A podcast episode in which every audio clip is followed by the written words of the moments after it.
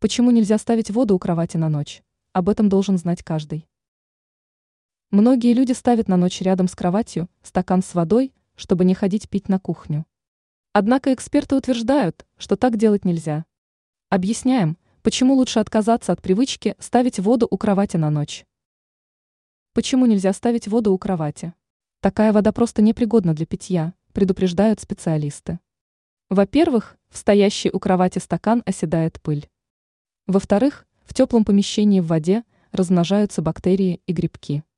Кроме того, в воду могут попасть мелкие насекомые. Если вода на ночь – необходимость, ставьте у кровати воду в бутылке с крышкой, либо накрывайте стакан блюдцем. Ранее мы рассказывали, каким болезням может привести употребление мяса.